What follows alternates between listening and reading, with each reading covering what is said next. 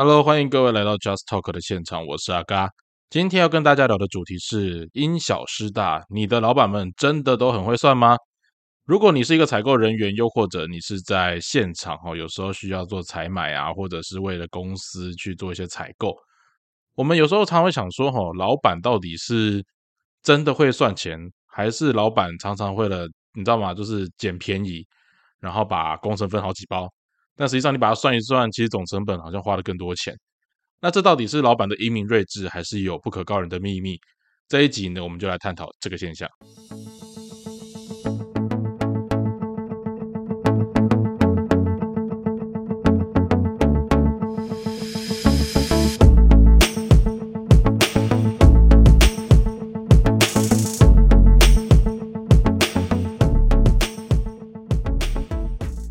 OK，各位听众朋友就过不快啊哈，因 为最近阿嘎真的呃事情有点爆忙哦，这一段时间事情就整个就满了起来。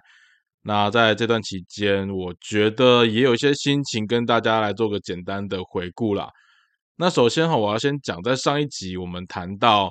国小教科书社会课本被退回重编这件事，阿嘎收到了很多，我必须讲，真的很多很多朋友们的回馈。那其实，在这过程当中，有人在留言板留言啊，有人是在呃私讯，那甚至是我的粉砖或者是 IG 上面哦，都有人私讯阿嘎，跟阿嘎讨论了一些教育现场的一些现象。那甚至到了今天阿嘎在录音的时候，哈，那个后台的数据还在不断的持续成长。这是应该算是我跟第三季比较起来蛮大的一个不同啦。可能大家在听阿嘎的节目哈，对于政治这一块都会比较保守一点，或者是觉得可能这块也是阿嘎自己要检讨了，谈的不够深入了哈。啊，不过提到教科书，或者是提到国教院哈，哎，阿嘎在第一季的时候还有录过一集国教院那一集啊，最近点击率也突然爆高了起来。我相信大家一定会很想知道国教院它这个单位到底发生了什么事情，又或者是说审书过程当中会有哪一些嗯，让工人咩咩嘎嘎哈，就是会有这些。呃，小技巧，或者是说他背后想要呈现的一些，应该说风向也好，或者说教育政策他希望达到的目标也好，哦，尤其是我们社会的课本哦，社会领域这一个平常大家都觉得是副科的科目，往往到了选举或大选的时候，都是大家认为，哦，这个时候突然历史重要了起来，公民素质突然重要了起来，地理你的疆域写到哪里，代表你的意识形态，哦，那最近。呃，我觉得在从这一些讨论过程里面，也有很多人跟阿嘎在讨论说关于教科书的一些编撰，哦，或者是说，呃，我们在目前教育现场看到的老师们的一些现象，那都会希望说阿嘎能够有更多的机会跟大家去做深谈哦。那我是觉得啦，因为在第四季的时候，我就希望我的呃谈话的内容可以更加的多元，那我也期许在第四季的时候，呃，我的更新频率可以更高一点。啊，结果就来个 滑铁卢哈！第一集更新完之后，中间就隔了快两个礼拜。那其实以我以往的话，理论上应该是一个礼拜要出一集的进度了，最少最少。那甚至在第一季的时候，我出的频率更多。那这一块是阿嘎自己要检讨、要去反思的。那不管怎么说哈，我觉得在上一集的内容里面，大家真的对于教育现场，甚至是呃老师们的一些生态，还有包含国教院的一个态度。那甚至还有一些关于出版社的一些啊经营策略哦，都跟阿嘎有做一些交流，我觉得这是蛮宝贵的一个经验。那也有很多的素材是在这个过程当中，很多朋友希望阿嘎可以再做深入的一个分享或者是讨论哈。那我都是把它先写进我的那个呃节目规划里面，也许后面的集数会有机会跟大家谈到。啊，不过在那之前哦，阿哥还是希望说，呃，我们有一些不一样的呃角度可以做分享。那其实呃，很感谢每一位听众朋友在每一次阿嘎上线完之后，嗯，给我的回馈，不管或多或少啦。哈。那我觉得这过程里面最关键的一件事情是让我知道说，我的节目或我的内容当中，呃，带给大家什么样的一个对话跟反思。虽然在 Just Talk 里面，大部分然后几乎到目前为止，好像只有一两集是跟别人对话，好像偶尔偶尔只有一集哈。但其实对我来讲，像我在录音的时候，我总觉得我就是在跟你们说话哦，这是我觉得一个蛮有趣的地方。我之前在那个教科书或者在其他产业过程当中，有人觉得阿嘎很会讲话，但有人觉得我是油腔滑调，但也有人觉得我讲话不着边边际，然后没有重点等等之类的。那 anyway，我觉得在 现在这个社会里面，大家对于讲话这件事情，可能想法就是很多、很多元、很不一样。那我在我的节目标题，我就告诉你，这是 just talk，就是这是我的想法，这是我的想法，然后我的说话方式，我的说话内容。我呈现的这些观点，你不需要完全认同，甚至你可以有跟我完全不一样的意见。但我觉得就是把意见、想法说出来，大家一起来做个交流，吼，这就是我觉得，尤其在民主社会里面，这是蛮值得珍贵，而且蛮值得纪念的一件事情啦。那关于教育现场的点点滴滴，哈，我觉得后续有很多的素材会持续来跟大家做分享。在这地方也跟大家简单来回顾一下，就是在那一集出来之后，有两位听众朋友。应该也算是我熟悉的朋友了哈，就是跟我聊了蛮多教育现场的点点滴滴哈。那两次聊下来，大概都快总共时数加起来快六个小时。我常常觉得说，那两个小时如果那六个小时啊，哈，两个小时四个小时，那个加起来六个小时的内容，搞不好可以录成好几集啊。如果你有那个意愿听下去，可是我真的觉得来自教育现场的回馈哈，来自老师，然后来自大学教授的一些回馈。有些人觉得说，这些老师或者教授是不是应该怎么讲呢？就是不着边际啊，或者是在天上飞啊，在云端走啊。可是他们都是呃，实际在现场有在走动的老师。那实际有在教学现场看到老师、看到学生、看到家长，甚至看到整个生态改变的一个过程。那我觉得这是在我节目里面可以达到一个效果。那阿高也其实透过跟听众朋友不断的互动过程当中。我也在学习，我也在成长。那这是我觉得录 podcast 蛮好玩的一个地方哈。好啦，前面对大家讲讲的有点长了哈。那今天要跟大家聊的一个很关键的主题叫做因小失大。老板真的都很会算吗？其实呃，这个主题是我最近哈，其实也有很多的事情在忙。那最关键的一件事情就是阿嘎最近的楼顶都在处理。你可以说是算新的办公室装修或者新的据点的拓展哦，类似这样子一个工作。那其实呃，我觉得啦，我可以从一个面向去跟大家分享哦，就是一个新的据点拓展从无到有，这过程当中绝对不是一个人的力量可以完成啊。我很感谢在这过程当中有来自不同专业，然后呃不一样身份、不一样角色的伙伴。来协助我共同来去完成这么一件事情，甚至是分担，呃，我可能暂时不在原本职务上面的时候，他们所需要做的联系与沟通。呃，我觉得在这一次的生涯转型过程里面，蛮令人感动的，大概就是这件事情了，就是呃，大家会互相支援哦。可是，呃，我再把面向拉宽一点来看，我觉得这是从这一整个过程里面，我自己得到的一个反思哈。就是我，我其实在这次的装修过程里面，我最常跟厂商聊到的一件事情，还有是说在看整个过程当中，不管是从采购也好，或者是相关的决策也好，我觉得其实台湾的船产跳脱不了一个思维，就是因小失大。哦，至少从我们要从几个层面来看，因为呃，我我也是当老板的人，但我也是当员工的人。那我今天就觉得这是一个很有趣的观点，我对自己的一个反思来跟大家做个分享。从员工的角度来切，好，这是我们最容易去看到的一个角色。在员工的角色来讲，好，比如说我要做一个房子的装修，那我可能就从小保养开始装修起。那呃，可是像公司的要求，就是要在极短的时间完成极大的工程，然后用最便宜的方式达到最好的品质。各位，如果你是听过。或者是你在企业听到这种事情，你都知道中间这个交集叫做 impossible。OK，but our work is make it work。我们的任务就是将不可能变为可能。有时候就觉得自己像汤姆克鲁斯哈，虽然我没有他的帅气外表，可是我们常常真的就是往往在这过程里面要把许多的不可能变为可能。我都开玩笑说，上帝都没对我那么好啊，但是我们却要对老板比好的比像是上帝对我们好这样哈。就是老板很多天马行空的想法，我们都要想办法使命必达。我会开玩笑说，我不在 FedEx 上班哈，在 FedEx 也不能做到这种程度。But anyway 啊，我们回到最现实的一件事情是，我觉得这过程里面，他老板要的东西，我可以回答他要或不要。但是我这里方的我的挣扎就是，我回答他要，我知道我在复印他的故事，因为 even 我厂商可以跟我讲说，OK 没问题，但是从我们的经验，还有从我们对生产成本的控管的了解，都会知道这过程当中，要么就是快速拼贴达到的那种外当火力快一点，但是还来的细部你得买搞俩休息，得买搞俩修油，因为那真的不堪入目，不能检视的啦。那另外一部分就是，好，我真的答应你，但是到时候告诉你是我做不到，然后再被老板屌一顿。那这两种状况，我真的觉得可能在很多的现场，因为我跟最近有几个工班的师傅啊，还有一些产业界的人士在聊天，聊到这一块的时候，大家都是一样的感觉啊，就是老板总觉得哈，我知道创业的风险最大的承担在老板身上，那老板找我们来就是为了要解决问题，但有时候。就算我胖，但老板也不能把我当哆啦 A 梦吧？哦，你知道那种感觉吗？就是老板都觉得说，哦，他只要把梦想告诉我们，然后 because we are a team, so we will make it work, we will make the dream come true。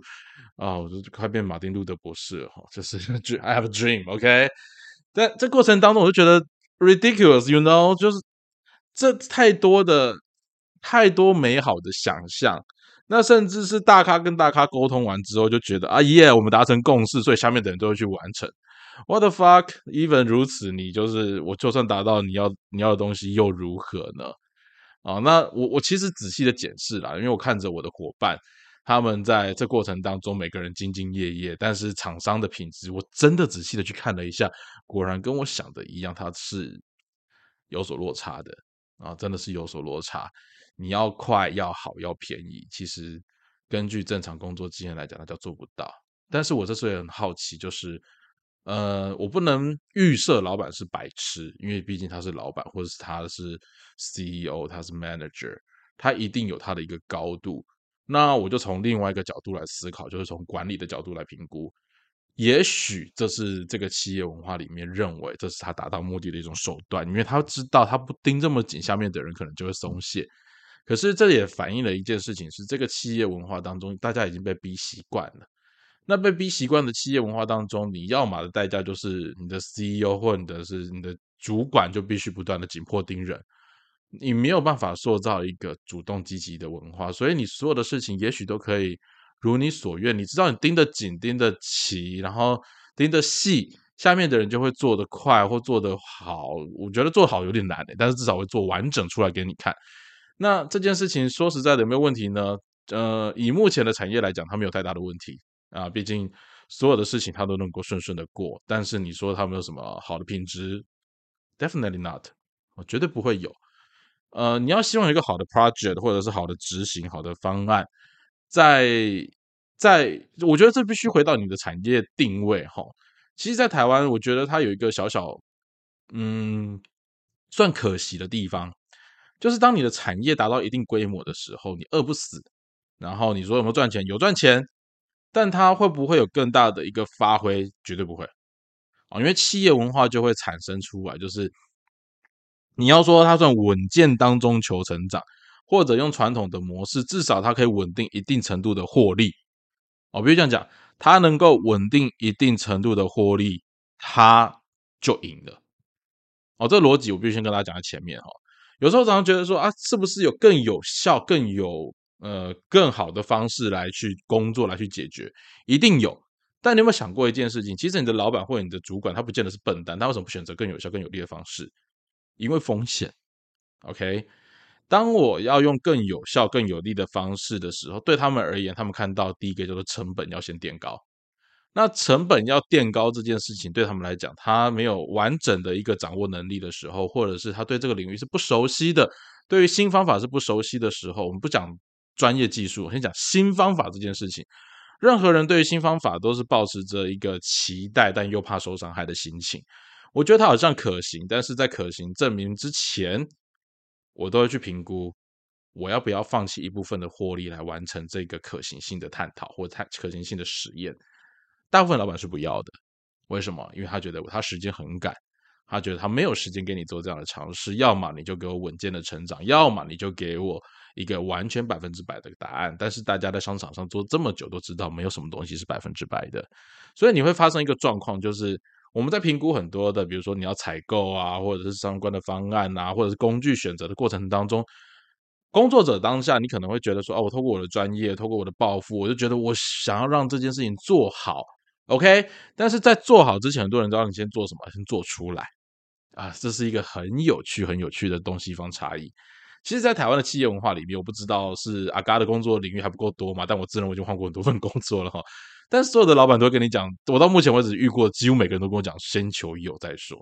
先求有再求好，好像是台湾的一个文化。但是，呃，当我不先求有，而我求好的时候，过程当中就会被人家质疑。我觉得这是一个民族性，因为其实我我觉得我在。呃，不要一直讲国外，但是至少我在迪拜或者是在那个呃 Iceland 的时候，我那边在工作的经验里面，其实蛮多的 sponsor 或者是我的那个 inventor，他们都蛮容易让我去做好这件事情的，因为他觉得说，我今天就是要 invest 你嘛，我今天就要投资你，我今天就是要呃对这个 project 就是有一个期待在，那。与其你给我一个跟过去一模一样的东西，或者是跟别人已经玩过了东西，你给我最大的那个投资价值就在你的 creative、你的创意，或者是你的想法。I need your brain，OK？我希望你的头脑，让你你的头脑可以为我工作，然后为我呈现更好的一个新的 idea，让我看到那个新的 imagination。我会对这件事情会有期待的，OK？但是在但是在台湾的环境里面，几乎很难看得到这种情形，你很难看得到，就是因为大家都觉得说。我在一个稳健的企业里面，你先给我把该基本的东西给完成之后，剩下来的再说。至少我认为过去我习惯的方式，可以为这个呃至少创造一定程度的获利出来之后，我再稳稳固的往前走。他有没有问题？我跟你讲，他绝对没有问题，他绝对没有问题啊！你说每一个成本要拆的细，拆的好多个步骤，呃，我觉得没有问题。但是其实你仔细去盘点一件事情哦。你所，因为我觉得传产哦，或者是说产业里面最容易就是不把人当人看，哦，不是说老板不尊重人，而是在于他去，他很少去衡量一个人或者一个人一个老一个员工他在做不同事情的时候的那个机会成本啊，这是国中的机会成本的概念，跟大家做个简单的分享。很多老板在叫员工做事的时候，他不考量机会成本的。你比如说好了，你叫一个企划，他花。半天的时间去做打扫的工作，跟叫他花半天的时间去做沟通协调的工作，你觉得哪个比较有价值？老板会叫你说先去把那个房子再打扫好，为什么？因为他需要看那个门面，他需要给他更上面的长官交代。这种事情是会常发生的，或者是说，呃，我们需要把同样的一件事情不断的重复重工，只因为老板突然改变了心意，想要把事情提早。呃，给完成或者提早有个结果，even 你知道这整个 structure 整个架构不是对方想要，这份合约你可能得从你，或者是整个那个计划的方向都不对，只是为了要应付上面。那这个企业文化里面也会产生一个现象，就是各部门各为其主，各为其政，不在其位不谋其政啊，感觉上大家都很安分守己。讲白一点，就是最好赶快事情出去，不要卡在我身上卡太久。这是很难去创造一个呃团队氛围的一种工作环境，但是。呃，我不认为它是一个问题，因为它是所有企业里面你都可以看到的一个现象，几乎大部分啊，不能说绝对，但大部分企业你只要部门一多，你就很容易看得到这种呃部门之间的现象。平常大家当好朋友没问题，但是当谈到工作内容的时候，不好意思，细项分享大家都要拉出来。不过我很感谢啦，至少在目前的职场上面，在不同部门的合作上面，每个 partner 都是愿意多花一点时间，甚至是多花一点心力来接受呃接纳，比如说接纳我自己的呃愚笨好，或者是说无知，或者是啊比较松散的一些情形哦。但我我觉得这过程当中最关键的一件事情就是。你如果觉得你的老板因小失大，那你必须评估一下他的小失大，在你眼中小失大，但其实对他来讲，他是在做一个风险控管跟风险评估。Even 我们都知道，结果一定是大部分是员工队，这是很现实的一件事，很现实的一件事情，大部分真的都是员工队。所以其实，嗯，我觉得企业假设啦，它是一个已经处于稳定当中的企业。你如果觉得呃你的公司或者是你的 team 的前进速度太慢，或者是他们浪费那么多时间做 dumpling 的 thing 的时候，我觉得你可以换个角度去思考，也许他们需要的是你如何更快的给他们点出一个具体可行的方向，但是这根据的是你在这个企业里面你的声望指数，还有你的过去的丰功伟业，以及人家找你来是放你在哪一个职务上面，这些都是很关键的重点。那当你看清楚这些事情之后，你就会发现有些事情不是你要不要的问题，而是这个公司这个环境允不允许你这么做的事情啊。有时候不是我不愿意做，而是怎么讲，环境不允许嘛。啊，有时候不是我没有能力，而是呃，老板不允许啊。OK，你不要想说大家都想要求好、求美、求真啊！我跟你讲啊，追求好成绩是学生时候的事情，追求好学生也是学生时候时期的事情。但是哪个学生时期？国小啦，哦，大部分是国小啦。你到了国中时候，没有人介意当坏学生啦，或者不用说当坏学生了，我只要求一个是一个安稳、不会被老师看见的学生就好。我们先不讲好坏，你看多少人想要当平平安安、稳稳顺顺过去的一个。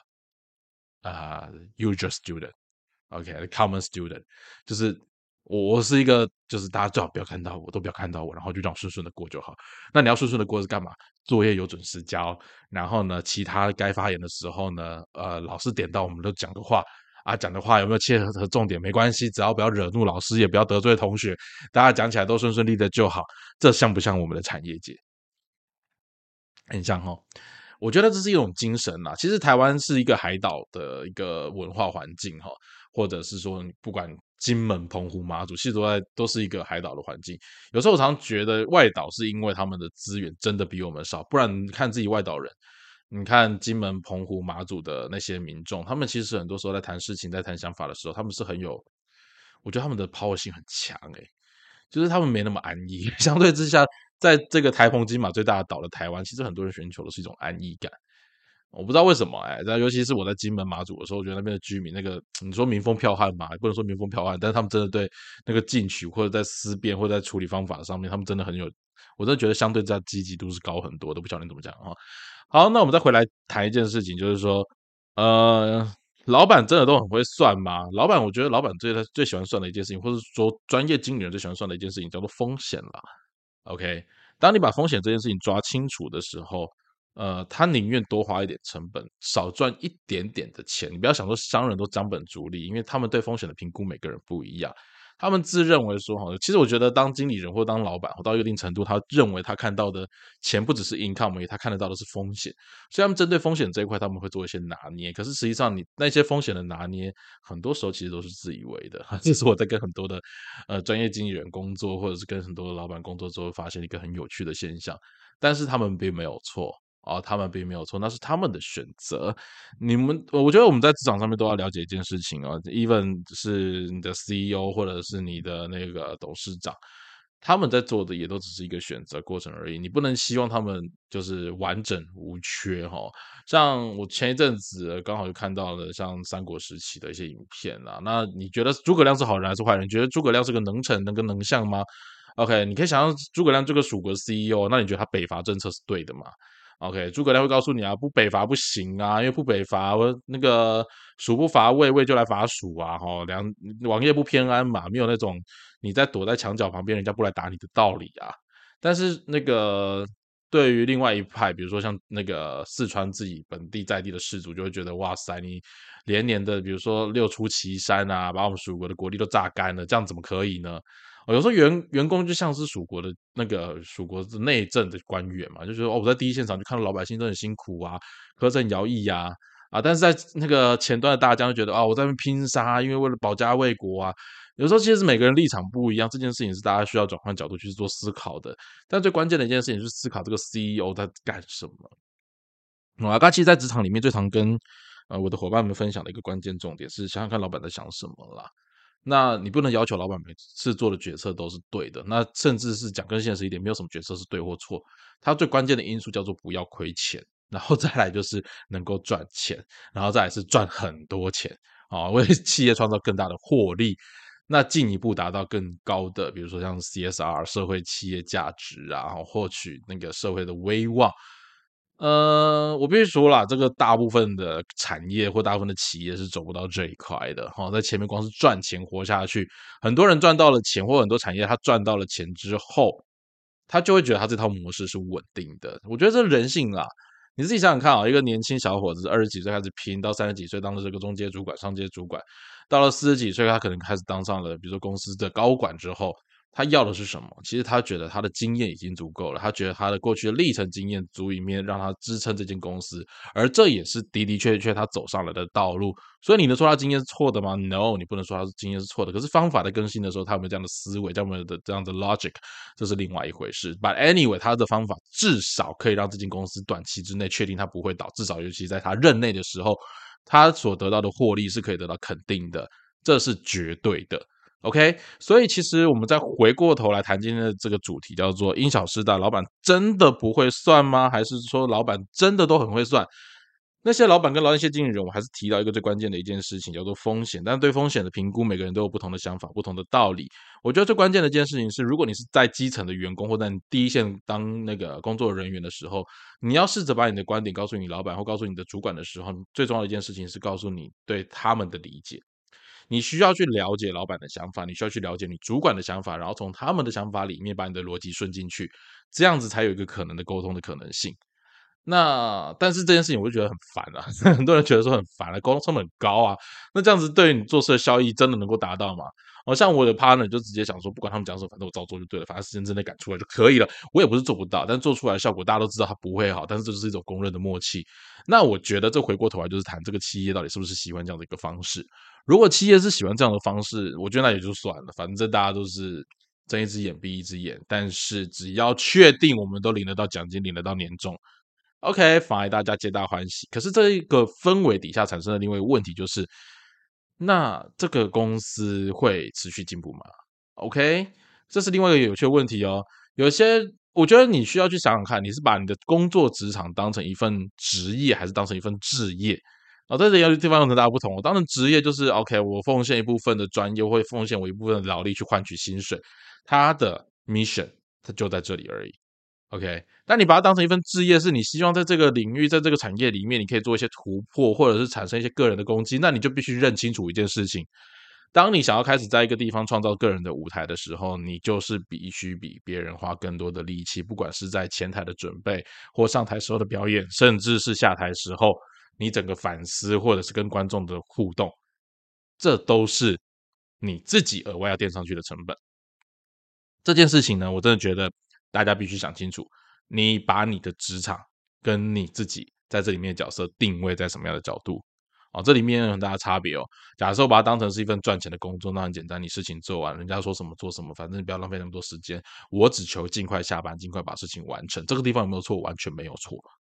完全没有错。这也是一种态度。如果你的企业氛围也是让你心中这种态度的话，那我先跟你讲，你的企业也没有错，因为。工作最基本的核心目的就是大家要赚钱。那至于赚钱有没有效率，那是另外一回事。好像国外很多企业，他可能会想要追求更高的赚钱效率，但是我可以跟你讲，也不是每个企业都是如此。哦，不是每个企业都是如此。啊，刚这个地方再插一个话进来，这次我在看世足赛，不晓得大家有没有跟我一样在看世足哈？我看世足，其实我说实在，我对足球，嗯，平常真的不会关心。那我观察的几个重点，我除了看那个阿根廷跟那个法国的球赛，因为我真的很希望梅西他在那个。呃，是那个是他的足球史上面那个有一个新的奠基，这是另外一回事。但最关键的是，我在看周边的厂商的广告，你会发现一件事情：周边厂商广告里面，你看不到中华民国的企业啊，你看不到中华民国的企业，但是你看得到中华人民共和国的企业在上面打广告。你会说，那人家财大气粗，人家有这样的需求，OK，没有错。那请问，中华民国自诩的经济奇迹，怎么会到今天已经被中国大陆赶到这种程度了呢？我们的企业在世界上面的能见度有多少？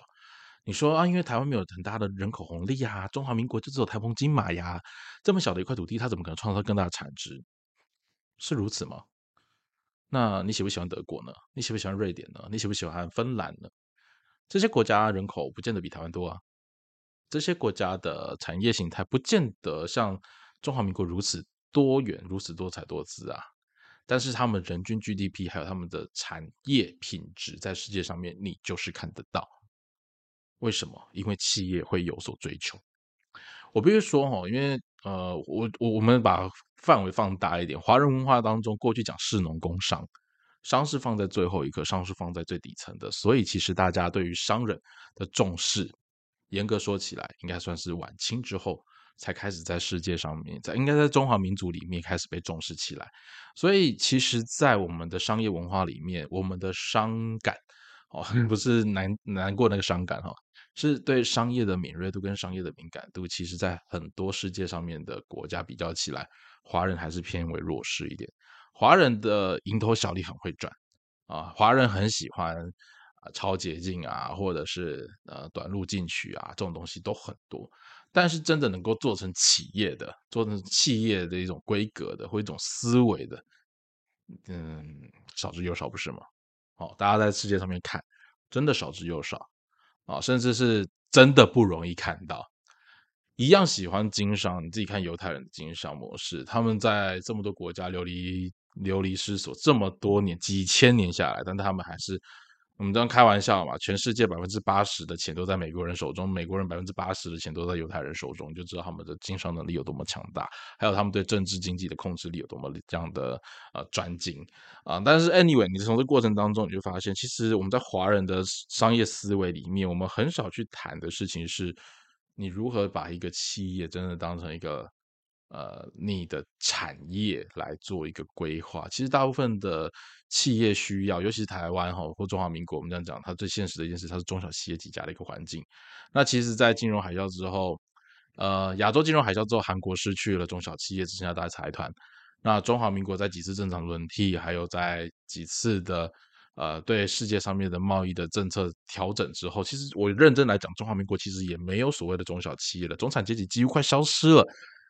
在我们的社会里面，M 型化社会严重的对立，甚至相对剥夺感不断的出现。我们提了很多的劳动数字，很多的经济所得，大家对人民来讲，哇塞，这哪来房子的天方夜谭的数字？怎么出现在我们的身边？但它就是确确实实的存在。这反映了一件事情：是这个社会的差距越来越大。那我们的中小企业相对来讲越来越不容易存活。所以，当大家都要混口饭吃活下去的时候，你很难要求他再往前一步精进，你很难再要求他再想出更有效的方法。他唯一认为有效稳定的方法，就是既有的模式让我稳定走。他名义上会告诉你，我期待创新，我期待改进，我期待想法的一些不同的思维、不同的撞击，但是这些都只是说说。哦，因为他自己知道说，当他要花一个环境、花一个体力去做这样的时候，他他的评估的成本，他会把风险的部分放大、放大再放大，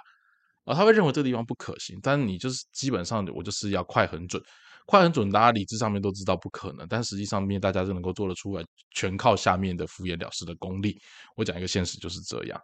啊，敷衍了事的功力你做的越强大，就是至少说你不要瑕疵。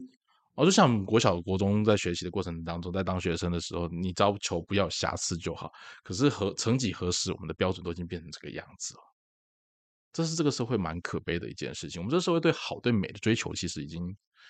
啊，我觉得失去了很多很多很多。尤其是在企业的经营内容当中，这个地方也少之又少。所以，当你觉得说你对企业或对产业有一些想法，然后一些创新的时候，我觉得你不妨换个角度去想想，他们最目前最 care 的风险到底是什么？而这个风险你能不能突破？你愿不愿意花时间去突破？你甚至你愿不愿意花代价去承担这个风险？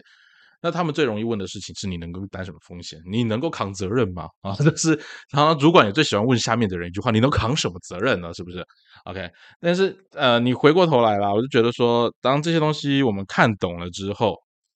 哎，老板的花钱，老板的，或者是说像那个总经理啊、CEO 他们决策，你可能就可以看得更明白。也许从他们决策里面，你可以看到他们害怕或他们所执着的重点在哪里。那就记得啦，我觉得在职场当中放宽心是最重要的。你跟他死磕、跟他硬杠啊，这些事情啊，权力呢，在企业里面还是很现实的一件事。啊，其实我觉得 企业可能学赚钱这一套学不赢人家，但华人文化当中那个士大夫的阶层在企业当中的落实，我相信还是大部分的企业很喜欢做到的一个，应该说做的淋漓尽致的一种发挥啦。好了，那以上就是阿嘎跟大家今天的 murmur，不知道你有什么样的看法？呃，你喜欢或不喜欢，或者是说你觉得对内容上面有什么样的指教，或者你希望我谈什么样的重点，谈什么样的方向，都欢迎你留言给我。那我们就下次再见喽，拜拜。